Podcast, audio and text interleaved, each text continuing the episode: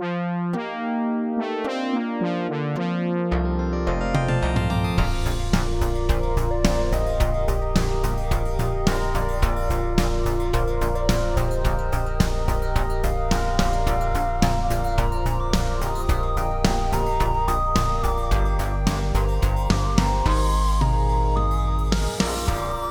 Hello, friends and neighbors, and welcome to Last Minute Politics. My name is Pepper Coyote, and I have a guest with me today, a very special guest. They are Lorcan from North Ireland, and they are here to talk about the. Well, they're here to provide both a direct perspective of someone who is living more directly under. Uh, under imperialism, the old imperialism, Britain, good old fashioned Revolutionary War uh, participant number two, England.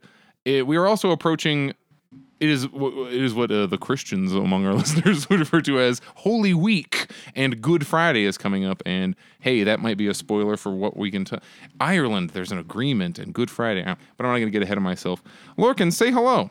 Hello, hello. Thank you for having me on. I hope uh, I don't scare anybody off in this episode, but I really appreciate you having me on to talk about some of these more interesting topics, perhaps.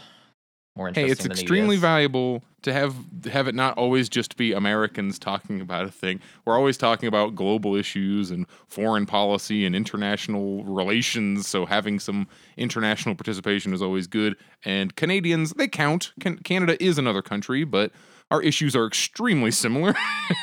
so it's good to talk to somebody who actually has a a a a, a, a more materially different country than ours. Aren't Canadians referred to just as polite Americans, though? That's the thing. They call themselves polite, but try to move there with a kid with Down syndrome and they will kick your ass right back out. Or have an accent, um, have an accent like my own. Have certain accents. All right, I want to open with one stupid bit. So, you're familiar with pornography, right? Just like as a a- concept. Is that a rhetorical question? It's, it, it is. but I have down. Look, this is in my notes. The part of the notes I don't send you. My my opening nonsense bit. So we'll be looking at uh, if listeners. Almost every one of you is going to be involved with the furry fandom, or you probably have not heard of this podcast or me at all. But if you're not, most of our pornography comes in the form of still drawn images, artwork, and you'll be looking at a piece of uh, erotic artwork, and occasionally. Uh, not occasionally, almost always, to the left of that artwork, there will be tags. So if you like a certain aspect of the artwork, you can use those tags to go find similar pieces of art to gaze upon. And you know the concept death of the author where you're supposed to take a you, the the idea of taking a work as as if it was just like dropped from the heavens and has no author and you don't consider like who wrote it or what they were dealing with at the time or that person's opinions or what they want to do with the work you just look at it as a pure piece of text I think that tags uh, disturb, they disrupt death of the author because you'll be sitting there and you're looking at a thing you're like this is pretty nice, and then you look to the side and, and it'll have a tag like siblings, and you're like, oh, what the fuck. I did Yeah, not sign up yeah. for this. You're, you're telling me. the tags they ruin death. Well, allow me to suspend my disbelief and think these are just two similar looking uh creature anthropomorphic entities And they call all the Irish inbreeds. I know. That's I do think it's kind of funny of the concept in like in furry art, everyone's characters look so so different that if you have two characters that look the same, like even if they're like, well, these are two uh, like dog people who are the same imaginary like dog. There's two German Shepherd people who who all both happen to look, and then weird. I'm more suspicious when two characters look like they're oh these could these are similar looking characters because that's usually what the tag is, and I'm like, well, logically, if we had a world where you're in like I don't know Zootopia, like is every single red fox gonna look completely like oh I'm green, I'm blue, I have a rainbow on my back, I have a star on my knee. It depends on what pretty radio. similar. Maybe there's radioactive waste. I don't know. Nu- nuclear nuclear power plants exploding. Fucking. I don't know. fucking chemicals in the water. Take your pick. Really, it's not. It's not implausible. So you now have the choice to you can read the tags first and be like, oh, ha, ha, you can't fucking trick me, or don't read the tags at all. and just that's the true death of the author uh, stance on this. You you enjoy the image and you never uh, ruin the magic by finding out what the intent of the original producer was. so setting the tone, let's talk about some other hilarious topics. I have one, which is uh the pres the former president, Don- Donnie Trump, has been indicted. I don't know if you've heard of this, but Yes, the- um, it, it sounds familiar. Um, the BBC have been going on about it quite a bit. Uh, we do have that over here because we are part of the UK, quote unquote. Um, and um, how many times do you hear about? Because over here you hear about him getting arrested about it once a week. I'd say more than once. Um, what you have to understand is the new the news over here isn't that. I mean, the thing is, a lot of Americans think the news over here is a lot different from U.S. news, but it really isn't. The only difference is we're a little more polite and we have less flashing images. Which I don't know if that's anything to do with the average attention span of the average American, or if it's because we just don't like that shit. Probably because The don't like it, interviewers- but, you know. The interview questions seem far less polite, and I occasionally it's not. It's it, for you. That's got to be what the baseline is. But all the American interviewer questions are just. It's like they don't ask them anything, and then I'll hear a BBC person be like ask a follow up, and I'm like, oh my god, this is the hardest hitting journalism I've experienced today. We, we do like to interrogate people, I, I have noticed, uh, our journalists especially, but that also means that they're insufferable beyond comprehension, especially when it comes to certain topics. I mean, I I think a good illustration, even when Jeremy Corbyn was running for PM back in 2019, he got uh, he got asked more questions by every interviewer. I think twice as many statistically than Boris Johnson was getting asked, and which unfortunately indicated a clear degree of bias. So yes, whilst it's better that we and we ask we actually ask questions, whereas the US media just kind of pussyfoots around the issue, I would say. We, We ask non questions, Yes, and yeah. then the candidate they're trying to de emphasize gets none of those non questions, so they don't get response time. So it's weirdly like inverted, where they'll just ignore them on a debate stage if they don't care, if they're not one of the emphasized candidates. Yeah, no, no, uh, exactly, and you know that's that, that was kind of the story with Corbyn. He was he was kind of targeted politically by the media in a way which kind of reduced his how well the how well the Labour Party was basically going to do in the elections. And then again, where again it just shows you that the capitalist media will always be biased regardless of how we report things. But on the basis of Trump, I suppose, in terms of that, I mean, what has been I've, the only thing I've generally heard is it's it's something to do with covering up hush money. Yeah, we have yet another. It just seems like freaking Groundhog Day over here it's the same thing over and over. I've been hearing about how Trump is two days away from going to jail since before he started running. Yeah. Since 2015, I've been hearing, oh, he did all these crimes, did this, was he was like, and actual crimes beforehand, things that I definitely think, yeah, there should be some freaking repercussions for. Like he wouldn't let, uh, he was keeping black people from being able to live in the apartment buildings he owned in New York. He has various credible rape allegations that apparently we're just never going to look into, and the the case is sealed, so we don't. You, no one can say emphatically, "Oh, this is exactly what the charges are this time around." But we are pretty sure it is, as you said, it's not even that he paid hush money; it's that he paid it improperly and didn't put it on the books correctly, as opposed to I think it was, it was John Edwards, uh, a, a Democrat ex presidential candidate. He didn't he didn't win obviously, but he was found he was paying hush money not out of his own pocket but out of his campaign money, meaning money that you know citizens had donated to his campaign. He used mm-hmm. that to pay hush money because he had a whole secret second family. Right. Sounds like an exaggeration, but that's what happened. Yeah, but it's it- Trump it- go ahead. Yeah. Sorry. Trump paid out of his own pocket. There's a lady named Stormy Daniels who was who was an adult film actress, and they had consensual sex. She talks about it. I was like, yeah, that was like I was up for it. it was not a, a sexual assault situation, but he paid her hush money to not talk about it. Obviously, that didn't work. She's we, we all know about it now. He paid it out of his pocket and like didn't put it in the books properly, and so yes, it's like a campaign finance thing. We think nothing. It's sealed. Nothing is sure, but that's what people keep talking about. And why, I suppose, why has it been made such?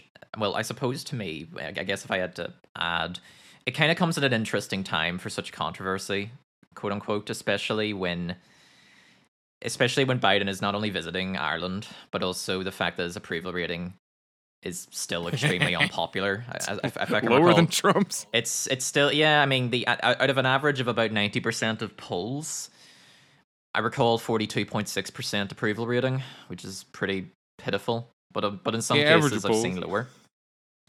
say I've seen 30s. I'm like, oh, it's like 34% approval rating. and and it, and, and it kind of comes it kind of to me it kind of comes across as a foreigner it kind of comes across as Trump still being I guess a symbolic representation of everything wrong with American politics rather than actually focusing on the political system of the US they focus on one individual you know they're not again you're going back again to this fixation especially you know when I mean election season's coming up soon if am I correct in saying or Oh, I'm trying to remember because our stuff just lasts so so long. It really does. It's exhausting. yeah, 2024 is when the election happens, meaning campaign like campaigns and announcements are coming about like through this summer. Now, like tomorrow, somebody could be like, "I'm running for Brett." Like Marianne Williamson is a Democrat who's like, "I'm gonna maybe primary Joe Biden." Who knows? All my policies are exactly the same as his, but I want to try and run and yeah. that's not being taken very seriously, even by people who liked her in the last election to give my like brief dumb guy analysis like an attempt at a like a marxist leninist look at what's going on like why is trump uh it's the american ruling class seems to have a divide in it right now where on one side you have the old school just like industrial capital like your real estate like trump people you have like we need to do the like as we've been doing back in the 80s 70s 60s and then you have the like soft power more technical technocrat-ish.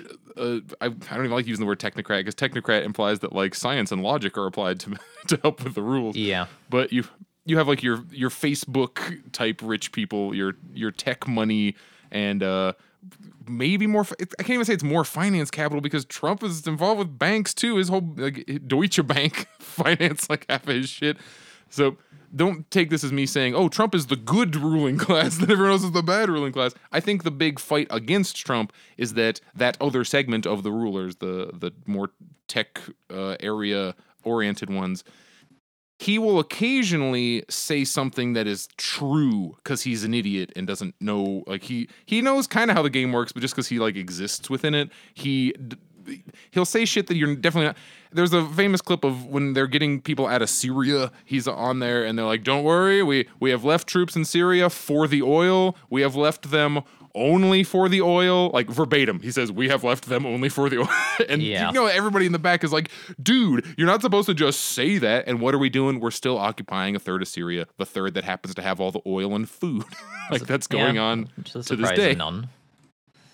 It seems, and the other segment of the ruling class seems extremely scared of him running again because they know if he if he runs again he's going to win and I'm over here saying if you keep trying this hard to make it so he can't run, it just shores up and solidifies his support and makes all the, the bullshit he's been saying about like I'm an outsider, I'm this poor guy getting beat on by the ruling elites. It's kind of it a, makes that a, seem true. yeah, it's it's kind of a Streisand effect almost um, in a way, which which is kind of funny because I, I do think that's quite a fair representation of the divisions within the United States, um, in particular, where I, where you have two ends within the same class, which which is I mean it's not it, it, I couldn't think of anything of, of a better um, representation of the actual political reality of the US or the, even the voting reality for that matter than this kind of frenzy. Whereas on one end you have liberals who believe that Trump is everything wrong with America,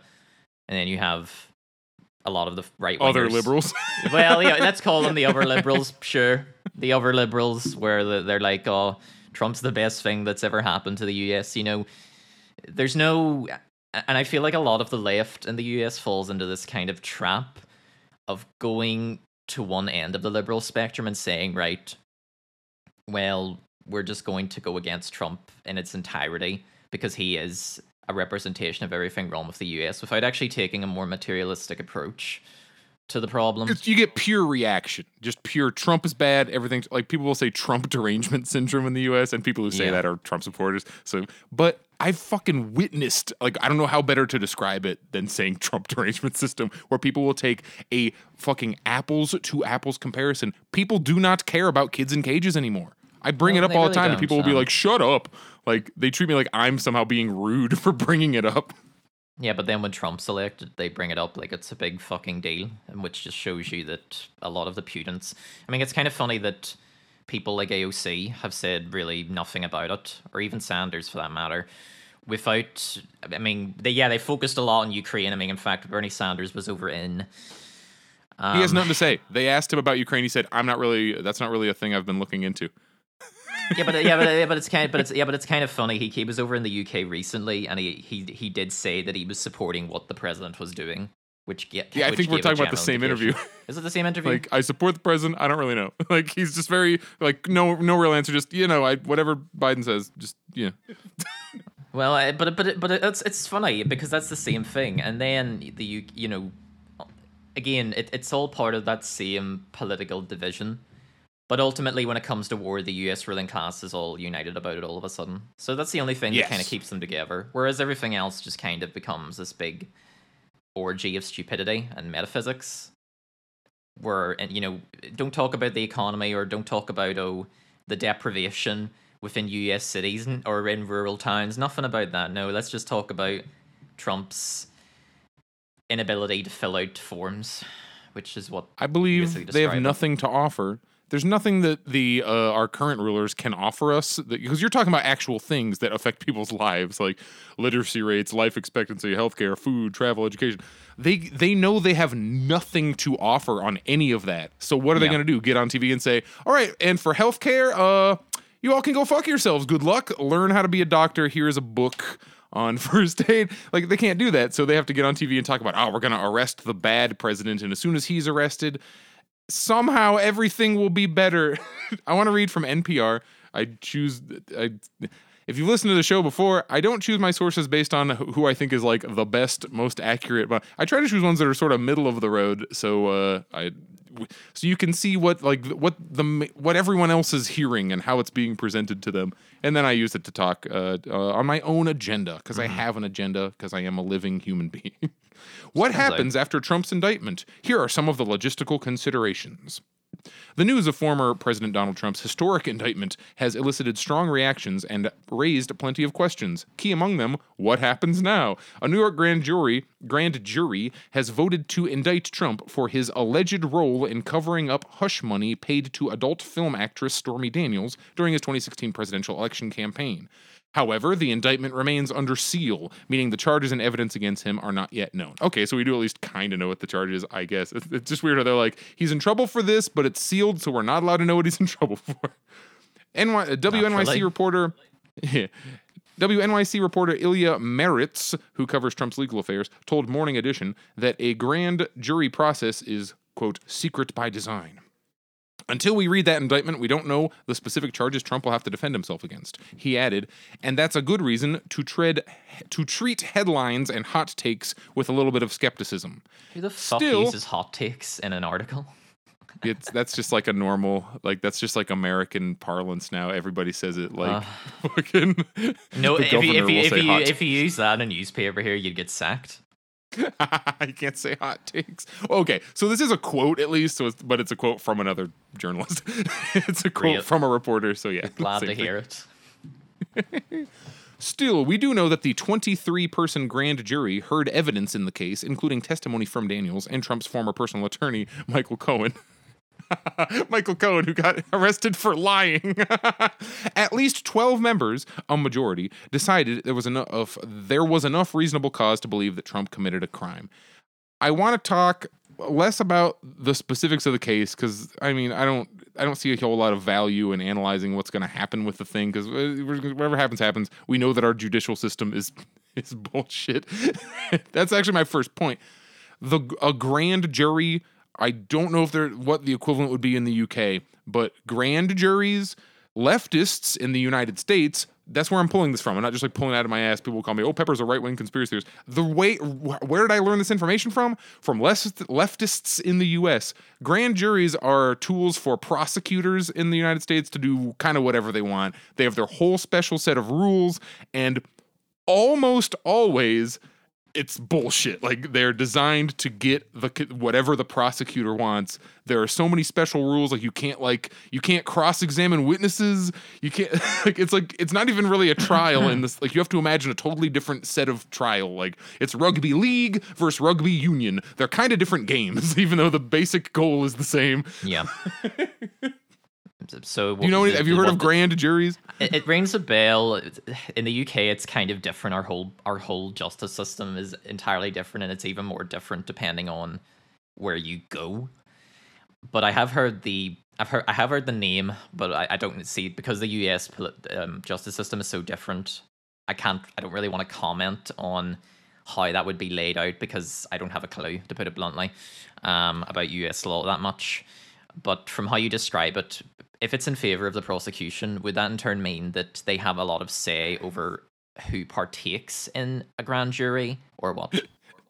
It almost kind of feels like, and this is a little conspiratorial in how I'm phrasing it, but it's almost kind of like the prosecutor or whoever, really the prosecutor's boss, they just go, you know what? This guy, we're getting him. We got to figure out how. And then they're like, all right, we got this. Now let us personally, so like they, the grand jury, they get to build their whole big plan of attack and they have control over every step of it. And only somebody with the resources of somebody like a Donald Trump can have any kind of chance. Usually they use it to take down people that they'll call like domestic terrorists. If we're back in McCarthyism and they want to convict you as a communist for some bullshit, they'll call a grand jury. Like Black Panther convictions over like, oh, you're a terrorist and you killed all these police officers. And it's like, well, where's your evidence? It's like, yeah, shut up. This is a grand jury trial. We, Oh, in, we'll tell in, you in Northern happening. Ireland, we didn't do that. We just threw them in jail. it's different. We had we had we had something called internment in the 1970s, which basically meant that Oh. if the police um, suspected you of being a member of the IRA or any paramilitary organization, without throw you in any jail. evidence, mind you, this could have been anywhere. If they thought you, if they thought for a second that you were part of the paramilitaries, they could have just arrested you, and that was it. Nothing else. Ooh. In jail you go, mate. we'll we'll call you whenever whenever we uh, need you. Basically, that was it. And that's why prisons in Northern Ireland in the 70s and 80s were kind of, let's just say, overcrowded.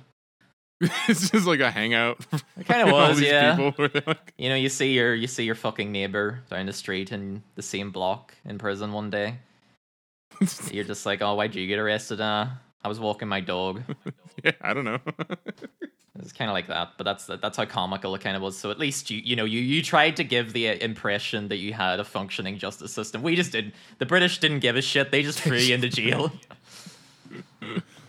if you're rich enough in the U.S., you get to at least do the show of it. And in the the, the other reason that you would get the show of that for for like Black Panther, like for for leftist, basically for revolutionaries, for political prisoners, is so you can so the U.S. can hold you up. The so the U.S. ruling class can hold up its own bourgeois justice system and go look look at what our justice system did we don't just throw people in jail we give them a fake trial and sit them in solitary confinement for multiple years and then they go to the trial and then they're right you know So the only re- the points I have to make about this are not that I think, oh, this is an unjust arrest of a poor, poor man who, who deserves justice. I don't give a fuck about Donald Trump. Why is he the only? I hope this then leads to the indictment of Obama, Clinton, George W, uh, Carter. Is Carter still alive? I think he just died recently. Everybody, every single president we have had since World War II and arguably before have committed war crimes. Obama was partially responsible for the death of what, a million Iraqis? Yeah. Why is there nothing happening to him? How can they only get Trump on some bullshit? I mean, they they gave him they gave him a Nobel Prize, sure. They gave him the Peace Prize. Did they give him another one? Because they gave him that like as he was elected. That's kind of funny. They said like with hope for the future. Here's this Nobel Peace Prize. Why are they not getting Trump on the bullshit that he did in Syria? He he kept that going. He didn't start any new wars, but he like kept all of our current wars going. You can get him on actual crimes. The kids in cages. Why are we not indicting him for that? The reason this indictment is some bullshit and it's going to go away is because if they get him for any of his actual shit, all the Democrats are going down, all the Republicans are going down. And actually, since this precedent precedent has been set, you know that the Trump admin put in a ton of judges. I would not be shocked if some random uh, district attorney in like Indiana goes, you know what? Hillary Clinton, you're indicted. like, Yeah. fucking, if you're doing it to us, we're doing it to everybody. and that would actually be cool. I would like that. All of our politicians should go on trial, and they should all go to jail. yeah, no, I, I completely agree. Um, and I think I think this whole thing is from a foreigner's perspective again. It's kind of a perfect representation of the true nature of U.S. politics in that it is purely performance, a performance art, if you will. Um, in that in that nothing really changes. It's all generally symbolic, which again kind of echoes the political system of my own country. The only difference is we're a bit more, I suppose, direct, if anything else. but generally, that that's all. We this- don't wear wigs. Yeah, you, your, you don't wear judges wear wigs. wigs. It's fine. Yeah, yeah, that's that's yeah, that's one difference. There you go. It, they look stupid though. It's the only the Um, only difference. Nothing else different. yeah, apparently. But um, no, there, nothing is nothing really changes in that sense. And in other words, these kind of articles, or even these kind of, let's call them controversies, if you will, they exist only to divide people further along certain lines within the culture war, rather than to actually unite them on the basis of who is fucking them over. I don't think that Trump is a working class leader, but something about no. him has excited a huge chunk. And I'm not gonna say that I necessarily believe this, but I think it has some kind of saliency to at least think about if we're talking about ana- uh, analyzing the material conditions and like where are we in the struggle. What segment of the United States population uh, has demonstrated itself to be the most ready for for any kind of change in the government that isn't like a slight oh we've changed the rules slightly so it's a little less unfair like who is in favor of actual upheaval within the American I believe, from my own perspective and from what I've seen and from who I've spoken to, I think it's more of the rural population than the urban population, especially depending on where you go. and um, who do they like Happens they like Trump, but the reason why fucking and like is, and this Trump. Is the, this is the thing that a lot of people don't understand. The right to use populist rhetoric, generally speaking, to remove people from the potential for adopting left wing ideals. It's not that a lot of liberals claim that it's because the reason why the rural population likes Trump is because of some inherent tendency to be right wing, which isn't. It's well, one, it's not scientific. It's completely illogical Yeah. to conclude that on the basis of nothing. And secondly, it's just it's just it's idiotic. It, it doesn't it doesn't look at wh- why people adopt those opinions to begin with, and the reason why is simply because one, Trump's a pretty good speaker, despite the fact he talks complete shit to anyone who knows what he's on about, and two, he uses populist rhetoric. If you look at Eastern Europe, for example, it's the same kind of story. After the collapse of the Soviet Union, a lot of parties in well most of the parties that took over after that were all right-wing populists. And the reason why was because the initial liberal parties that took over were not very popular. In fact they were extremely unpopular. And that was simply because of the fact that they were that those parties did not adopt more populist stances towards certain issues. Even russia for example i would argue which you know initially had a very unpopular government had a, developed a more popular government because it implemented a lot of policies that the former Soviet Union had with regards to certain domestic issues and, sim- and symbolism, of course. You know, but I've been told that the leader of Russia is a psychopath dictator who rules with an iron fist, and his people are trying to get out from under his terrible rule. Not that he's extremely popular because he has implemented such policies as nationalizing the gas industry and shoring up basic resources and quality of life for Russians. yeah, yeah. As it turns out, you know, and, and and that's the funny thing. And e- but e- but even uh, but even the so-called leftists within the states, who when you say these things to them, they immediately accuse you of being biased towards those right-wing beliefs without actually analyzing the material conditions of each country. Even even let's take Serbia for example. Even in Serbia, you know, I would argue that a lot of the policies of the former Yugoslavia are still very popular, and the right-wing populist government had no choice but to implement those policies because if people because if they kept the, the liberal course that they were on after the collapse of Yugoslavia, it would have been a fucking disaster to put it bluntly for the political climate of the ruling class. So in other words, they had to make concessions. But that's how populism can kind of be used by the right to kind of maintain the status quo because yes, they still maintain the same anti-communist rhetoric. They still especially in Poland for example, they still maintain the backwater economic policies of neoliberal capitalism, and they still sell off assets to Western companies. Again, especially Poland. Um, but but the ultimate, I suppose, lesson of Eastern Europe and any other nation for that matter is that, in the case of Trump, even that's why they get popular because they use that same rhetoric. And I think the left needs to. I think a lot of the left needs to recognize that we we we need more of an ability to take over the rhetoric and recognize that Yes. it's how we use it that matters, not necessarily who. the things that make Trump popular that actually have some kind of saliency and can like be it's like you're talking about taken over. It's not that we should because Trump, when he gets on stage and says we need to drain the swamp and defeat the globalists and bring industry back to America, it's like, Yeah. oh fuck, this sounds like a socialist talking, but he doesn't mean any of it. No. He is a performer. He is a con man, and we all know this. The- he represents the interest of the owning class because he is a member of the owning class. His rhetoric, no one else supplies anything even close. What is the left going to do? We already did our last one. I say we, it's not we anymore. They already did their shit with Bernie Sanders, a guy that I like went door to door, put my labor, energy, and money into to try and get elected because he had a little bit of populist rhetoric and they have nothing to offer. He's just back in the system like everybody else. Your AOCs, she can't come out and say, "Oh, we're going to get you all of these things that are, you know, popular because they are good and would improve people's lives." She's out there doing military military recruitment rallies at high schools, a thing that she specifically campaigned against before she was elected. You just get recapitulated right back Uh, yeah, into but the yeah, system. but the but yeah, but the pe- but the people you're campaigning for are the right skin pigment, so it's okay. Look, she's a very light-skinned Latina. That's why she's acceptable to every aspect of the American of the American media machine. I It should would say. appear so, um, unfortunately. So they have nothing to offer. The Democrats cannot get up there and say, We're going to give you health care. They won't even get up and lie about it. Trump will get up and tell the lies, the, the populist lies that get people riled up. And if anything, it demonstrates just how effective that kind of rhetoric is. And if any like viable, economically left thing. I don't want to say leader because I don't like believe in like great man, blah blah whatever. But like if that kind of movement showed up, how like the MAGA movement already shows how receptive the general public is to that. And that's not even the general public. That's still just people who vote.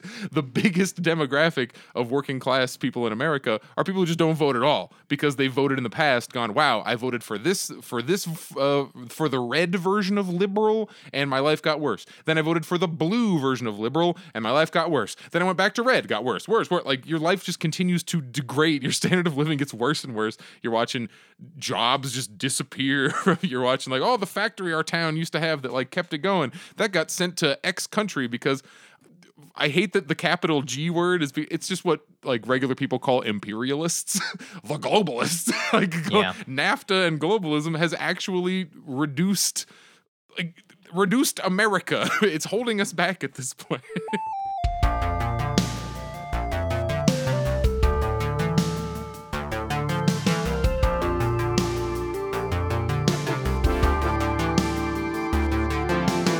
So I want to get to uh, to your particular segment because geez, I've already been talking for like thirty minutes. when We only got twenty left, uh, and I want to start it with uh, a very American question, and hopefully this does not.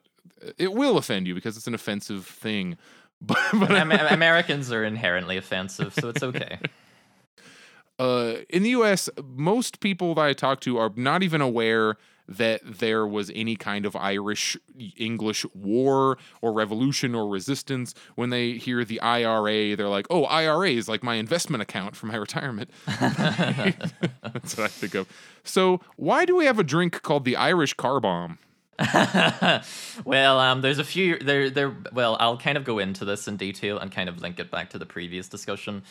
Um, but it kind of relates to an important, I suppose, 25 year anniversary of a particular event that occurred in the north, known as the Belfast Agreement, also known as the Good Friday Agreement.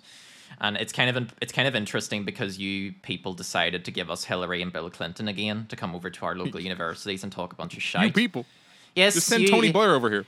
well, yeah, well, uh, look, look, look, look. I'm not uh, English, so Tony Blair's England's problem. You want to blame someone, blame England, not me. Send Um, us one of the pretenders. Oh fuck, they're Scottish. Never mind. um, but basically, Northern Ireland historically, from 1969 until about mm, about the year of my birth, 1998, 1999, uh, was politically dominated by nationalistic tensions for much of its history, and this period of political instability and direct conflict with the British state and the um, well, n- local security forces, when it's known as the Troubles. Um, basically, it was a war zone. Um, it was a very costly effort for the nation, and it left many families in ruin as a direct consequence of a combination of adventurism by certain political groups as well as British involvement in the conflict itself. And this has perpetuated an, an, a national trauma that kind of has existed to this very day. Um, keep in mind, this was also during the era where Margaret Thatcher was prime minister, and you can probably tell how well that went. Um, you know, because when you have a bitch like Margaret Thatcher running the UK, and then you have in a box. Maggie's in a box. yeah, exactly. Um, it's a very popular song over here too, apart from Northumbria, of course. No, I, only April the tenth, nineteen ninety eight. So it wasn't well. It was Good Friday for that year. So let's just go with it. Um, a few months prior to my birth, in other words, um, it was agreed to. It was it was an agreement that was agreed to by many unionists and uh, political parties in the north, except the Democratic Unionist Party, which is one of the one of the main ones I would say within the north. Um, and it was supported highly by the EU and the US. and unionist means like United Kingdom. Yes, um, uh, t- kind of to, to clarify on that, essentially the political divisions in the north exists between what we consider nationalists, so individuals who would prefer a united Irish state, or a unionist, which is somebody who believes that the north of Ireland should remain as part of the UK. That was kind of the basis of political instability to start off with. It had nothing to do with religion, but we'll get on to that. But the idea of the Good Friday Agreement was essentially to mark an end to the political instability, and it was to usher in a new, a kind of a new era of um, prosperity to the population via the encouragement of paramilitary disarmament and a re- and a quote unquote recognition of the legitimacy of the will of the majority of the people in Northern Ireland and Ireland as a whole, on the basis of quote unquote self determination. And we've heard that a lot in the media with regards to a certain conflict as of late. But you know, I'm gonna it's very to, different. Shut up. Don't bring it up. Don't compare. Yeah, let's try. I'll History to- started last year. We're not allowed to know anything else. Basically, yes. The agreement, however, was opposed by a, a large minority of socialist Republicans and some unionists, as I've said, who took up what's called an anti-agreement position. And this and this this kind of tendency exists to the present, and this is known as what we call the dissident movement. If you ever look at the media over here, that's what they often refer to it as. Kind of a bit of a derogatory term, but sure. Basically, 70% of those who voted for the agreement believe that it would end the political instability and violence of the Troubles. The declara- and the declaration of, the of support for the agreement stated that, I quote, and this is from the actual parliamentarian document. I'm not going to read the whole fucking document because if I do that, nobody's ever going to listen to this shit ever again. so I'll just read one little extract. Basically, um, it, it stated, quote, the tragedies of the past have left a deep and profoundly regrettable legacy of suffering. We must never forget those who have died or been injured and their families, but we can best honour them through a fresh start in which we firmly dedicate ourselves to the achievement of reconciliation, tolerance, and mutual trust, and to the protection and vindication of the human rights of all. But the truth is, has the nation really experienced a fresh start as such? You know, what of these human rights for the North? Well, I'm kind of going to break it down a bit more into kind of three aspects. So I'll talk about kind of the economic situation of here. I'll talk about the political situation, and I'll also talk about the issue of policing here, which is kind of a big one. So if you think the police in the US are bad, wait till you hear ours. Um, they're an interesting bunch. So give me. I I do want to make the the the the sh- the douchey point that uh, you're saying that that agreement that was that was uh that was voted for that that one I guess referendum for better word that that the way it was marketed was that it would create peace, right? Yes, in other words. Now, I, th- it's important to note that the trouble, the troubles near the end of its cycle, like the worst decade of the troubles was the 1970s. That's when most people would have died. The majority of casualties would have been civilians in the troubles, which were mostly committed by the British Army statistically. Um, and you can look that up, of course. Um, but you know, near the end of the troubles, the conflict was already dying down because of a combination of internal divisions within the paramilitaries as well as a disillusionment of the people with the conflict because it lasted for 30 years. You know, people were very tired and exhausted and the and the entire country was basically in ruins. I mean, my family grew up in Belfast during the 1970s, which again was the worst decade for it and, you know, Yeah. you would have been subjected to daily searches, bomb scares, um, shootings. It was kind of, you know, people don't seem to realize how big it was. But but but the Yeah, because it's good- white people. We don't think about white people as killing each other. Like in Europe, oh my god, like, especially as, as late as the freaking nineties. Like Yeah. this seems like, oh yes, back when they had like pikes and shields, they were out fighting. It's like, nah, this is recent, recent history. Yeah, and that's, that's that's kind of the thing. But yes, the Good Friday Agreement was very much marketed to people at the time as a solution to all of these problems, and that is why about seventy percent of people voted for it because they thought that it would have solved a lot of these problems. But I'm kind of going to explain why that wasn't the case and kind of how a lot of the internal divisions here were kind of they kind of mirror a lot of the ones within the U.S. So, um, to My parallel was that President Zelensky of Ukraine was was elected in on a platform of making peace with Russia. It's just, well, yes, yes, that is a kind of a similar parallel. I do agree, but again, they're not it- that similar. It's just kind of funny. but essentially, essentially, I mean, it's been 25 years since its signing next week, and the nation essentially continues to struggle. Um, the OCC's global OCC Global, which is an investment firm within the north, they're they're headquartered in Belfast essentially, and it's it, basically its own OCC or well, its own CEO rather, Mark O'Connell, the fellow's name is, who's who's the head of that foreign investment organization. He stated that not everyone has clearly felt the benefits of the GFA with too many communities still living within what we call deprivation. So again, poverty, essentially. And it's kind of funny that even a capitalist organization has to admit this. The majority of communities are referred to. Um, the majority of communities that he actually refers to make up the majority of the states. So rural communities. What you have to understand is the north, especially, is a very rural area.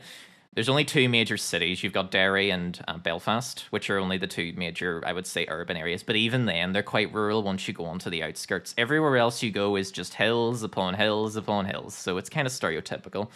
Um, Rainbows, leprechauns. well, maybe maybe maybe not leprechauns. The rainbows occasional. It was basically it was deduced also by this report that around 66% of all homes within the country are on state benefits of some form or another.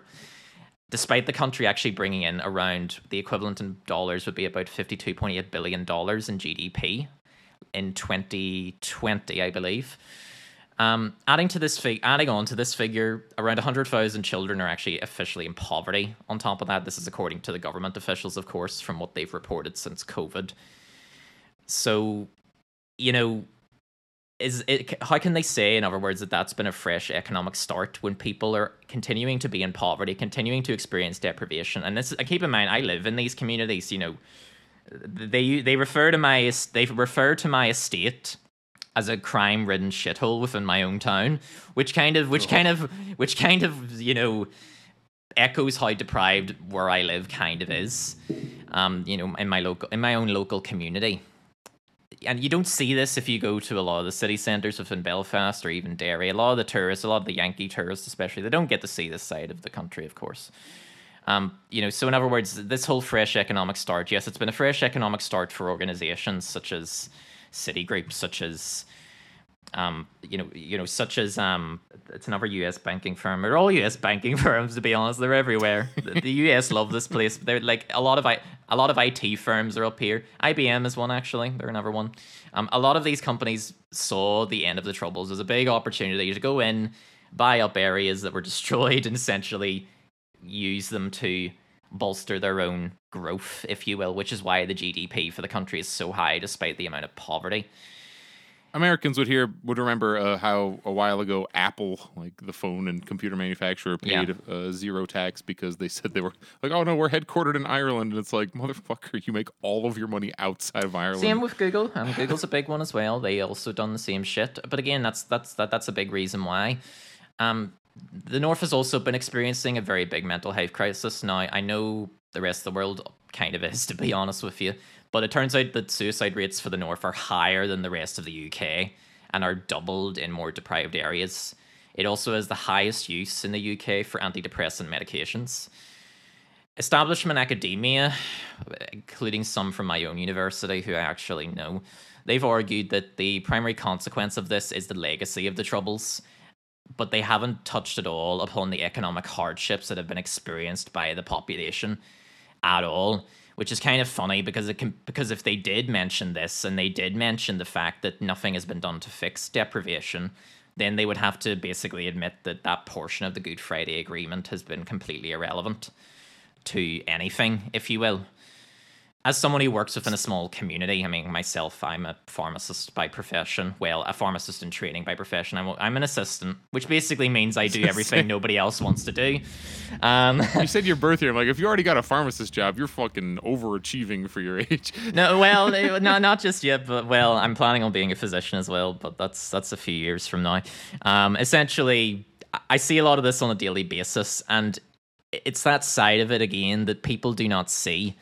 It's also worth noting that uh, I'm I, I don't know if you're familiar with austerity, the idea of austerity measures. Oh, absolutely. I talk about it all the time. Well, yeah, yeah. Austerity has been in the UK since by the Tory government since 2010, I would say, and it's been and it's it's also been in effect in the north of Ireland, and this again has exacerbated this problem further.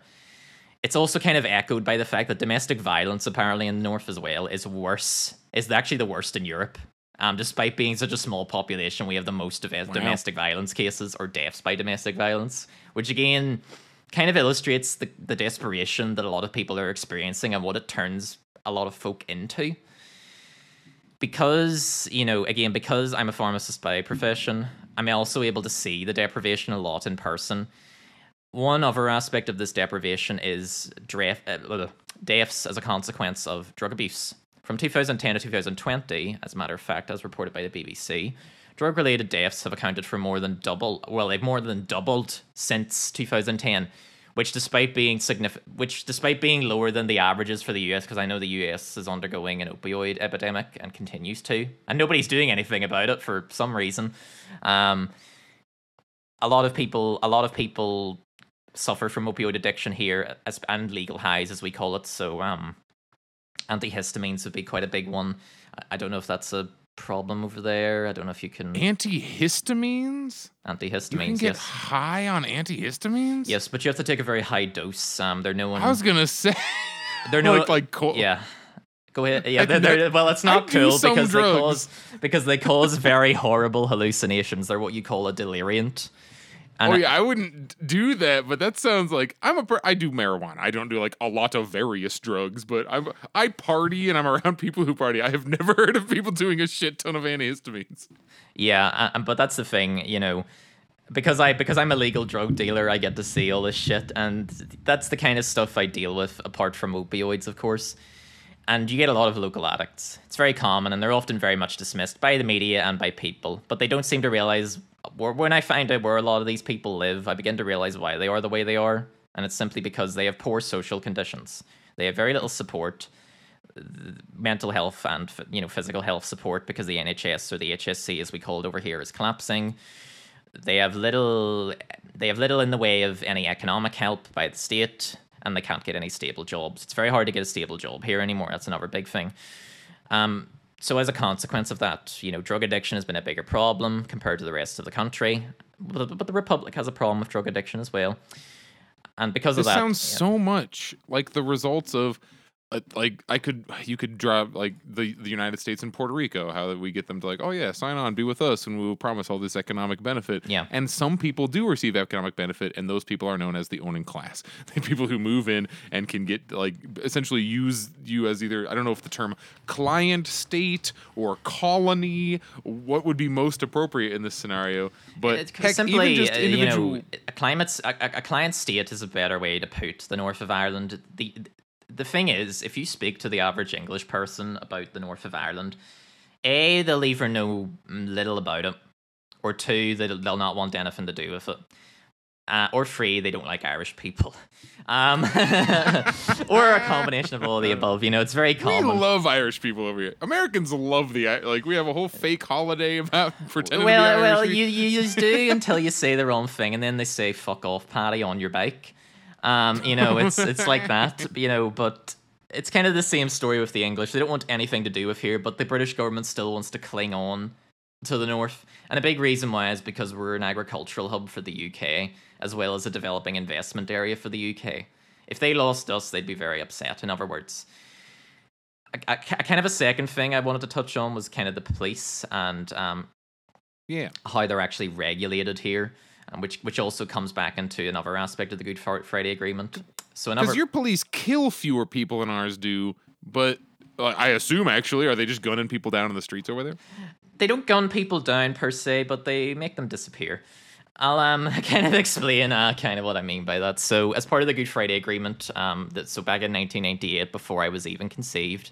Um, and an independent commission on policing was basically established, and this and this was done to remove the biases in policing from the RUC, which is what the PSNI used to be called, so the Royal Ulster Constabulary, um, which was the original police force prior to 1998, ter- transformed into what we call the PSNI, which is the Police Service of Northern Ireland. Um, and the idea of this report was to develop more accountability for policing in the nation as part of the quote unquote pre- mm, peace process. However, little was actually stated on the fact that this commission was chaired by a British conservative politician known as Lord Patten, um, and this was known as the Patten Report. That's that that was the name of the commission. The report contained around 175 symbolic and practical suggestions about policing within the country, including renaming the former RUC to the PSNI, as well as the aspects of community policing and normalisation of policing for the purposes of quote unquote restoring the legitimacy and public confidence of within the police force. However, this was opposite to what the majority of Republicans within the country wanted for decades. And what the majority of Republicans wanted was the disbandment of the RUC. Because the RUC, I mean, if you look into its history, it was a very abusive police force. Um, they used to throw people out of helicopters, kind of similar to um, Uh, Pinochet's that's dictatorship. a South America. I would say that's a South yeah, America Oh, it was. thing. It was. But the British Army and the RUC, they done that a lot. They even collaborated a lot. Um, the RUC was also known to collaborate a lot with unionist paramilitaries who were also funded by the British government, mind you. They um, targeted disproportionately more of the quote unquote Catholic communities, as they refer to, because this was when the this was when the conflict became more about religion. But I'll get into that in this section. Um, you know, essentially, they were a really bad police force. Um, they were they were they couldn't control the country at all. They divided it further. And it was just a big fucking mess, to be honest with you. Um, but in other words, they weren't disbanded; they were just rebranded from one thing to another. so, in other words, the Panama Report, despite being praised heavily, it was very much heavily supported by the United States and the UK. It was ultimately more than a little co- she- a a different coat of paint for policing within the country. And the truth is, policing has actually changed very little since 1969. In one aspect, we can look at discrimination against Republican communities, and these communities happen to be what we call Catholic communities, because the British government essentially, as part of their intelligence activities within the country. See, the Troubles was never initially about. It was never initially about religion. A lot of people, when you, I mean, a lot of Americans, I've noticed when you speak to the, tr- Yes. them about the troubles, they say it's talk. Catholic Protestant. No, it's not. It never was. Initially, it was never about that. It was about the. It was about the liberation of the North from the British state and its inclusion into the Irish Republic, where a lot of Republicans wanted to replace the current Irish government, which was ran by a very conservative party known as Fianna Fáil, to a more socialist government of some sort or another. It was never about religion. The British government, on the other hand, funded unionist Protestant extremists to create more ethnic divisions between the quote unquote Catholic and Protestant communities.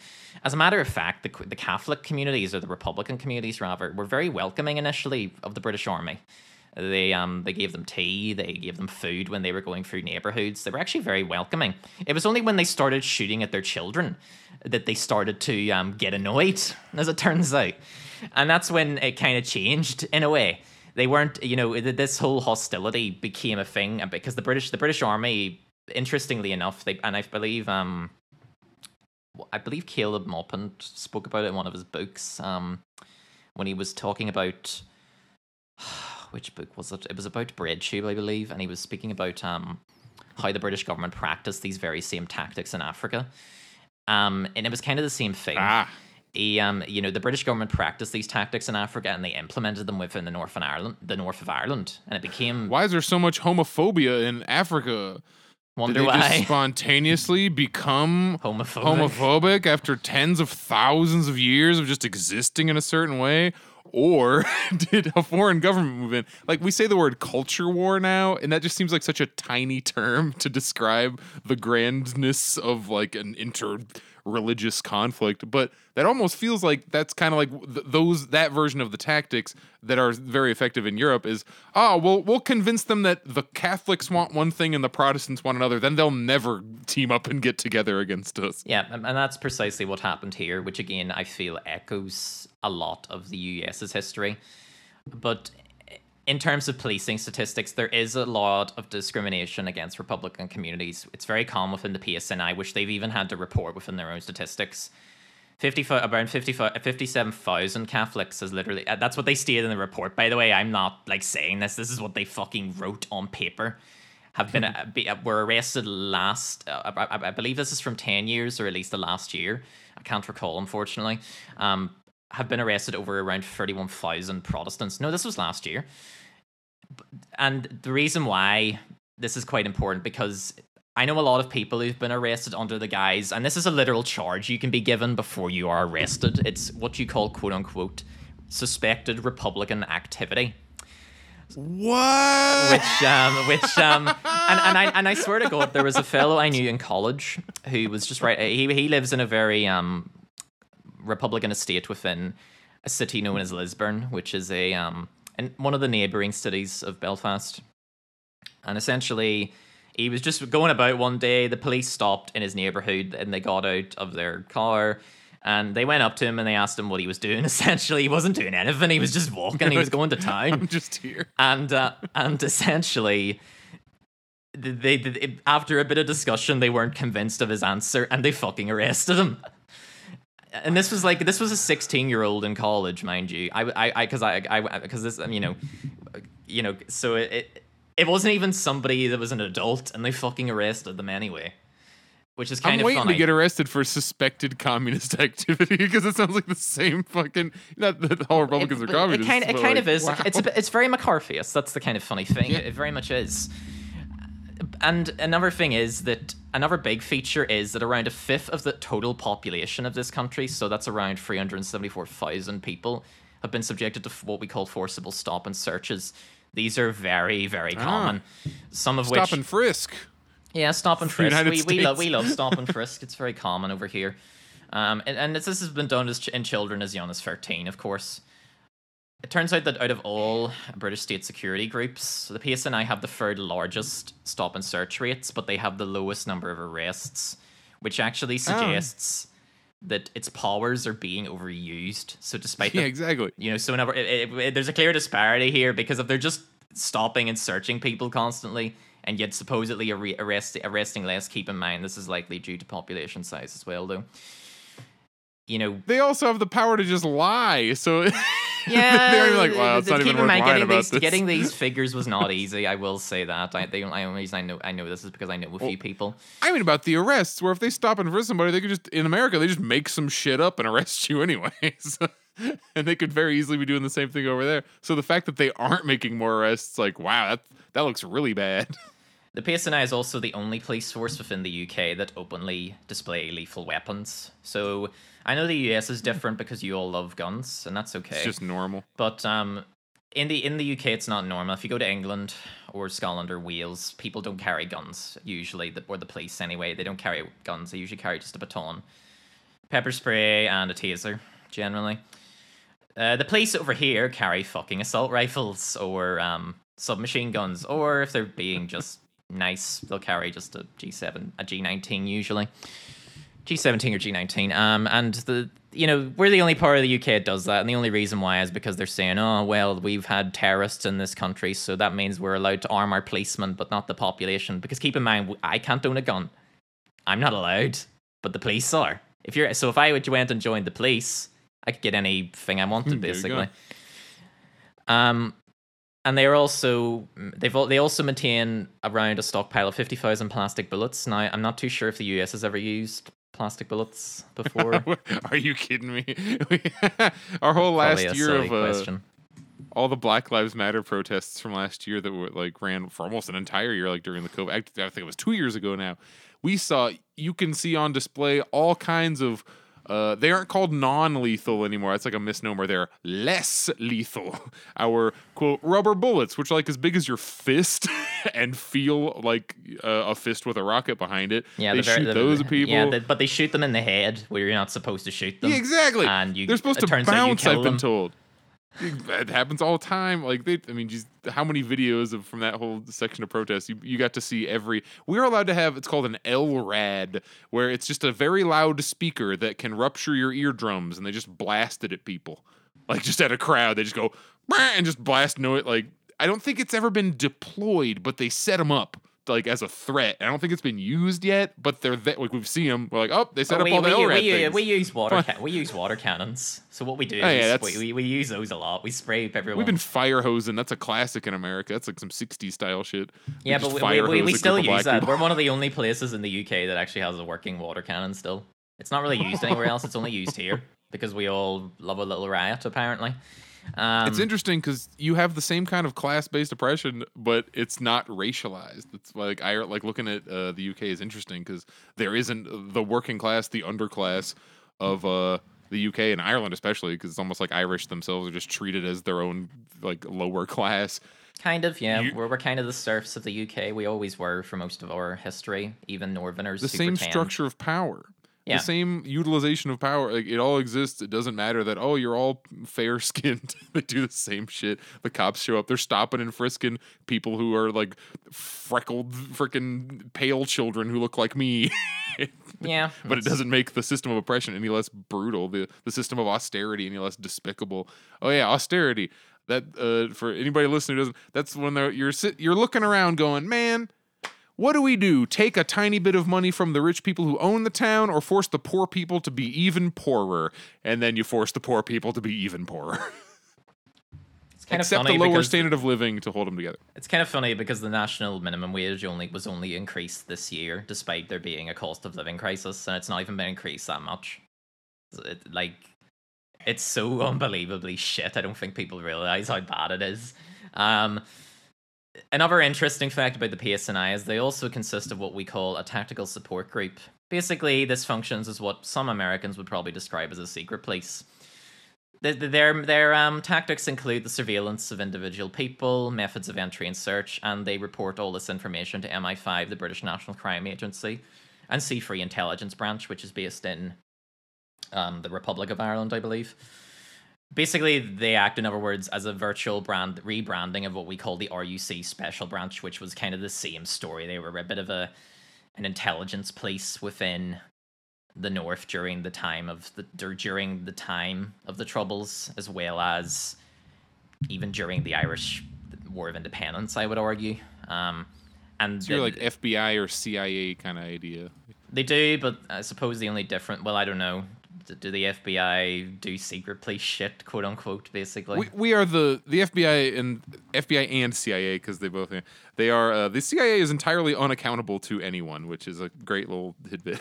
the FBI is like slightly accountable, but they it seems that our our leadership is almost like more freaked out by the FBI than vice versa because they've they can uh, operate in. They- They've been able to operate like uh, they're not elected or anything. It's just Yeah. it's the American secret police that's that's existed for almost a century at this point, and, and, y- they and yet, and yet Americans go on time. and on about a secret police in any other country, and yet, It's These have the own. FBI is. yeah. But but basically, all the kind of facts and figures I'm kind of discussing, they they point towards again a very biased policing system, which is akin more to a glorified police state than an actual functioning society.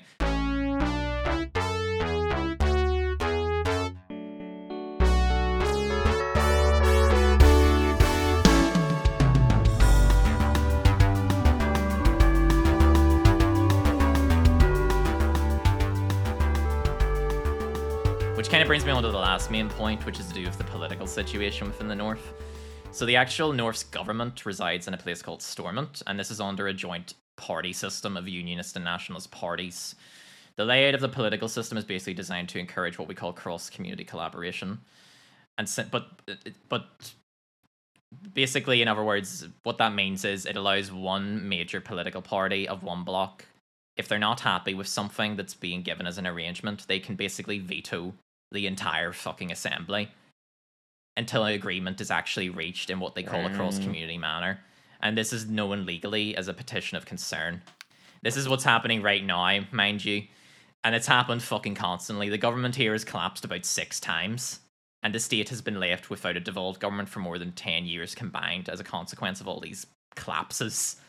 And this has led to a significant, I mean, we're worse than Belgium, I actually read. And this has led to a significant impact on the funding and management of the HSC, so again, the local NHS. And I know that because I've worked in the local HSC on occasion as a student, and I've seen how Yeah, you're desperate it all is. experience. Yeah. Um, the maintenance of local infrastructure. So again, that goes back to the issue of deprivation. And the development of actual social projects that aid in, in the already spiraling cost of living crisis, which is gripping the UK as a consequence of the money donation war and the Tory um, economic mismanagement of the country as a whole. Hey, thanks for doing your part to help to help the empire. Uh, which, when I say the empire, basically all of NATO. Thank you for your donation and sacrifice to to I don't know what are we trying to do? Hurt Russia and China, I guess. I guess it's not going. It's it's really not going. working It's not going so well.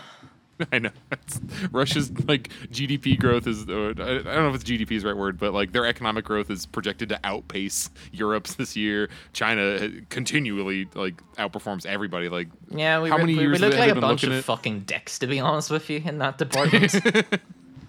yeah, um, but yes, the, the present issue within the country, because the gov- the reason why we don't have a government now again is because it relates to the refusal of some of the unionist parties or some of the nationalist parties even to create a hard border between the Republic of Ireland and the North, and that was a yeah, term that was basically impossible, right? Like what the f- there what possible solution could exist to that situation? There isn't one. The thing is, there, there's no reason why there would be a hard border because if there was a hard border within the island of Ireland, it would it would completely break one of the terms of the Good Friday You'd have Agreement. to build a wall, and like you just said, part of the terms is that there won't be a hard. Yeah, Like, preci- you can't precisely- just build a big fuck off wall. but the unionist politicians oppose the they've opposed this um th- this refusal to create a hard border on the basis of the fact on the basis of Brexit basically due to a creation of a border on the Irish Sea as they call it and this is because of a specialist agreement that would maintain the Northern Ireland status as part of what we call the EU common market so in other words we're not in the EU but we are in the EU you know so it's kind of like we, we're, we're, we're not there but we're we are there Ireland is. Yeah, Sa- the South, like Ireland's just like, hey, what's up? We're chilling over here with the EU. How are you guys doing? we're we're struggling. Yeah, we're kind of just struggling on in that sense. But in but in simple terms, the devolved political system has been a complete fucking failure since it started, and it just doesn't work. It has, it's acted as nothing more than a barrier of social progress. I mean, even even things like Irish language legislation has been continuously vetoed by unionist politicians at a constant rate. I mean, I swear to God, like most schools in this country do not teach Irish, and that is simply because unionist politicians refuse to make it a law. Uh, You know, and because they because they don't agree, everybody has to agree. This is the problem. Everyone has to agree, and if no, and if one little group doesn't agree, oops, it's not going to happen. That was the same story with LGBT rights. It took forever in this country to get even abortion rights or or the ability for gay people to marry for a very long time, and the big reason for that was simply because unionist politicians refused to budge on that issue. But the problem Sounds is, like they set up. They sound like they set up like a phony baloney government that's designed to not be able to do anything, so that it the doesn't. actual owners of your country can continue to extract value in the form of cheaper labor, weird tax haven tech shit, and uh, like your natural resources. It is, and, and that's precisely it. You know, th- but therefore, how can the media and how can these US politicians who are now coming over to lecture us all on how good the Good Friday Agreement was, how can we say that it's been a success in developing peace within the nation when it's still as divided as it ever has been, combined with the fact that it's more deprived than it's ever been in the 21st century? So, in other words, the political state in this in the country is dire, and it's a stark reminder of how this essentialization of identity has a profoundly negative effect on the development of the working class as a whole, and how it creates divisions which last for decades. I mean, this whole Catholic Protestant thing still continues to exist even today, and it's done nothing but keep people in the same place, doing nothing, arguing about meaningless nonsense.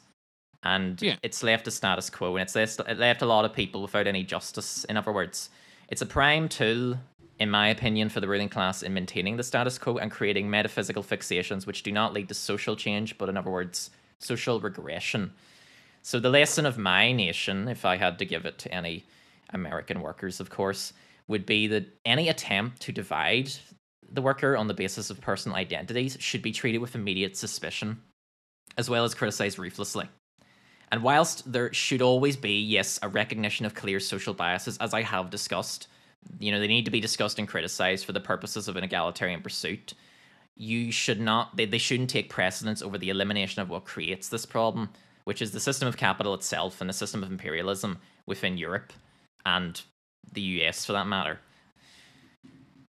It's very easy if I, like if I go to people who are the kind of people who'd be listening to the show, Americans who consider themselves left, and I was to say, "Hey, uh, the the the artificial division created between Protestants and uh, Catholics in Europe in general, but uh, especially in Ireland, it, it's not really a material difference. It is a an artificial reason for two groups of working class people to not get to not get together and work together and these are things that do not affect those people's lives, which would not be me getting into the specific minute differences between Protestantism and uh, Catholicism, especially in the UK where it's Church of England and Catholicism, which are already so fucking similar.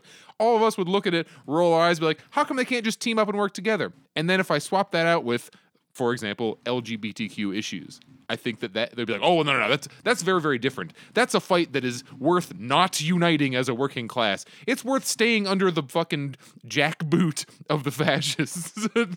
yeah, no, abso- no because no, that guy over absolutely. there, that worker does not agree on every single bullet point that I personally agree on when it comes to uh, LGBTQ rights. And I'm saying this as a queer person. that Yeah. guys, this shit you know does not affect people's lives. The people, the actual workers, what whether or not the gays can get married does not affect the lives of the average worker, which is an argument I've heard since time immemorial as to why we should have increased LGBTQ rights. hmm It is also a thing that is thrown at us artificially to keep us from uniting to defeat the actual people who caused our pro- like why why are LGBTQ rights even an issue in the first place? Because some ruler guy is deciding to keep that a fight go Yeah. Who are we even getting yeah. permission from to get married in the first place? That whole fucking structure is ridiculous.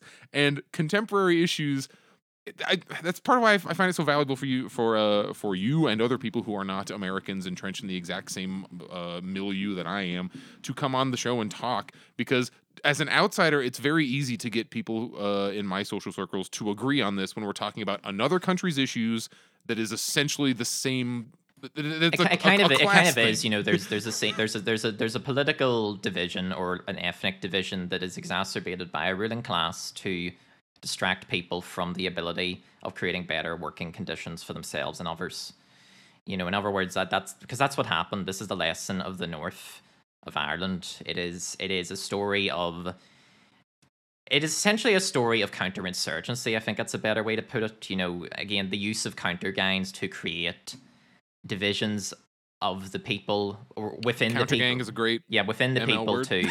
Well it is it's counter gangs that's just it. It's, it's to create divisions within the people to prevent them from bettering their own conditions and that is why we're in the situation we are in if you look to the past in America, it'd be racism. It'd be like, you can't work with that black person, black person, you can't work with that white person. There's all these political cartoons from the fucking 20s Mm. that make that exact same point.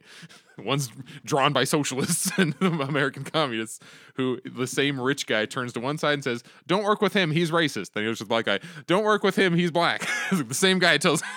tells you not to do this because the true enemy you got to be pointing upwards. You have to be pointing at the freaking false like paternalistic rulers. They're like oh we know what is best for you. You you kids Yeah. keep fighting them over what's better fucking yu-gi-oh or digimon and we'll we'll be over here counting the money.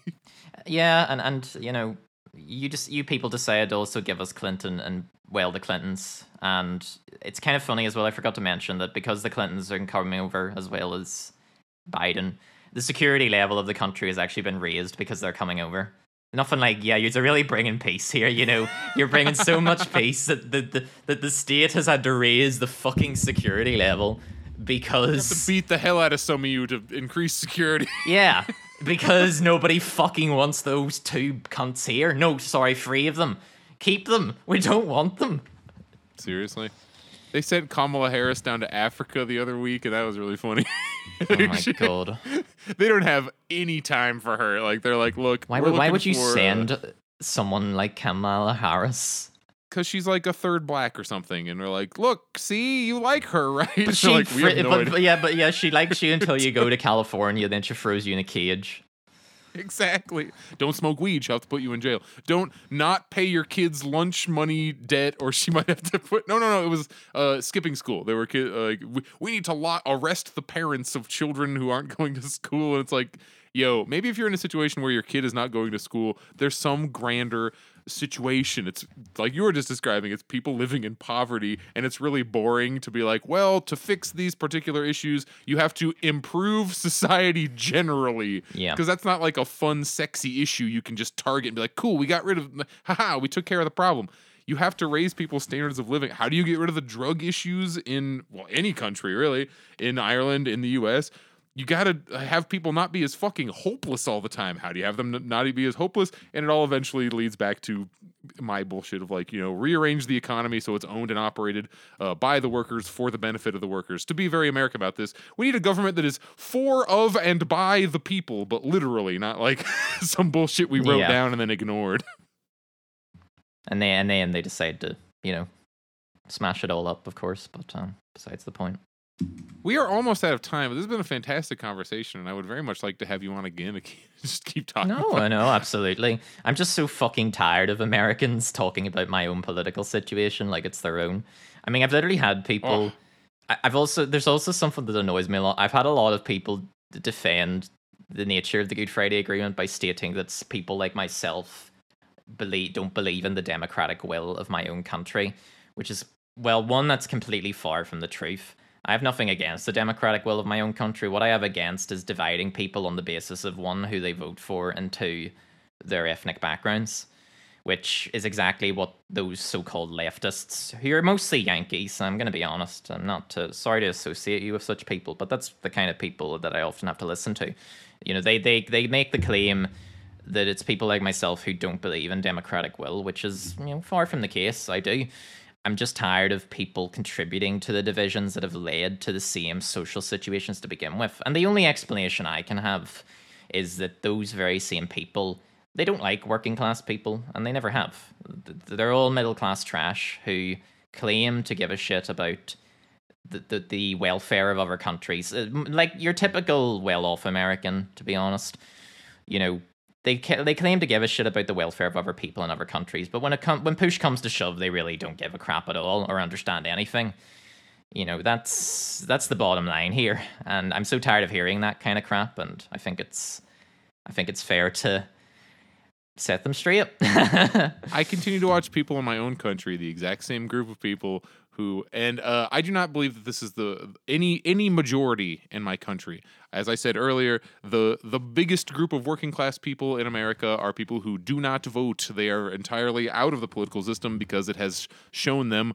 Uh, like and they're correct for this that hey i voted for the one option i voted for option one my life got worse i voted for option two my life got worse there are no additional options i guess i'm out and i'm going to live my life and Yeah, and that's the kind of the case here now because whether you vote for the Republican option or not, yes, you'll probably get a united country if more people vote for the Republican option, but you're still going to live in neoliberal Ireland, which, oh, you know, it's not much better. It's fucking shit, to be honest with you, because it's the same kind of story, the same kind of story of deprivation. I mean, the Republic of Ireland is already undergoing a housing crisis at present as well.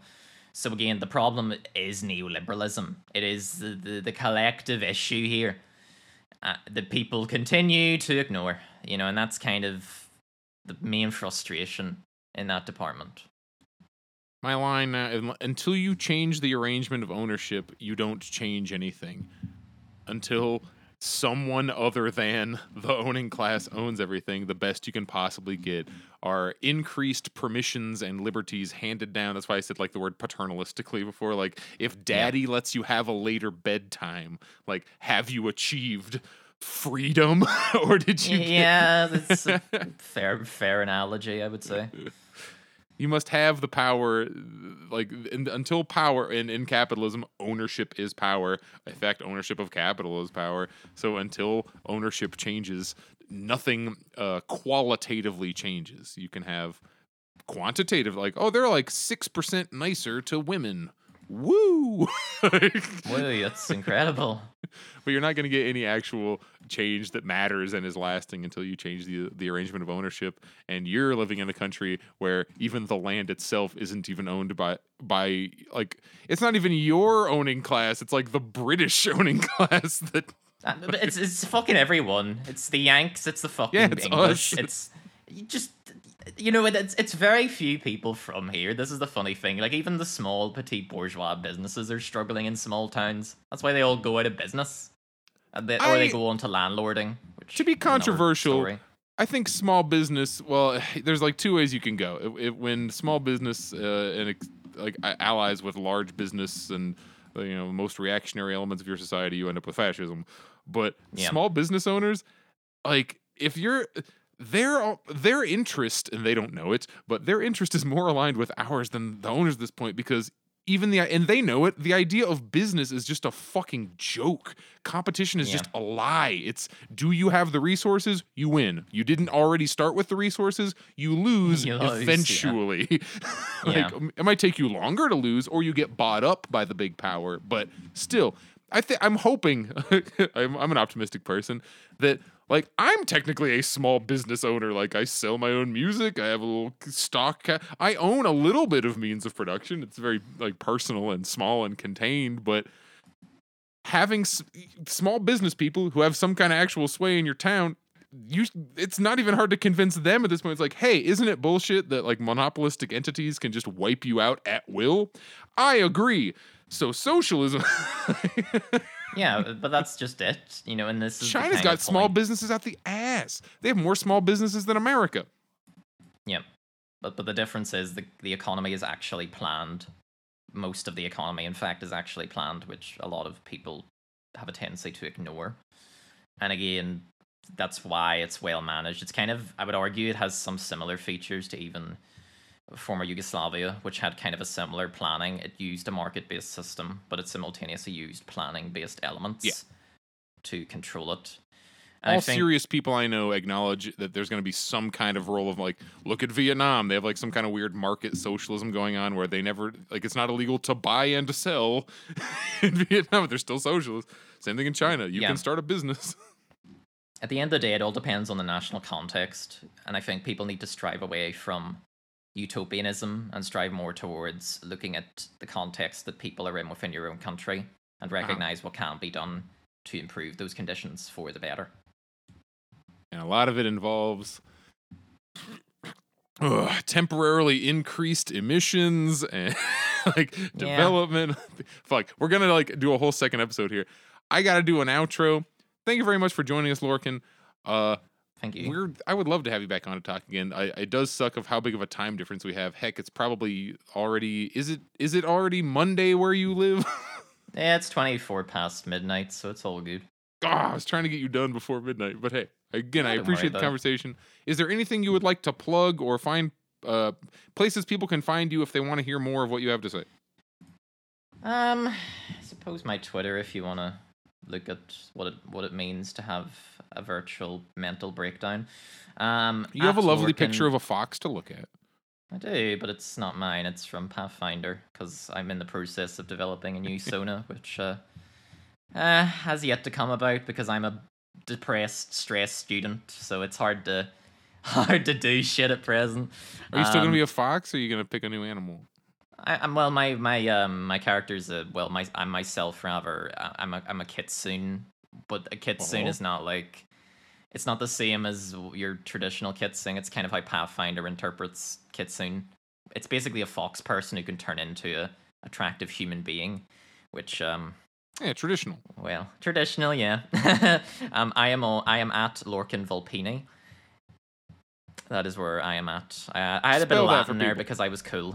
Um, I thought I was being cool. So Spell that for people. I always I hear these and I'm like, what the hell did they L say? O R. Oh yes, uh, at L O R K. Sorry, K. Fucking hell, I already fucked up.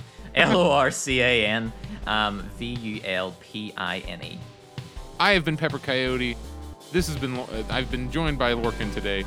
Uh, we, traditionally, you say bye for a very long time. Ready? Bye.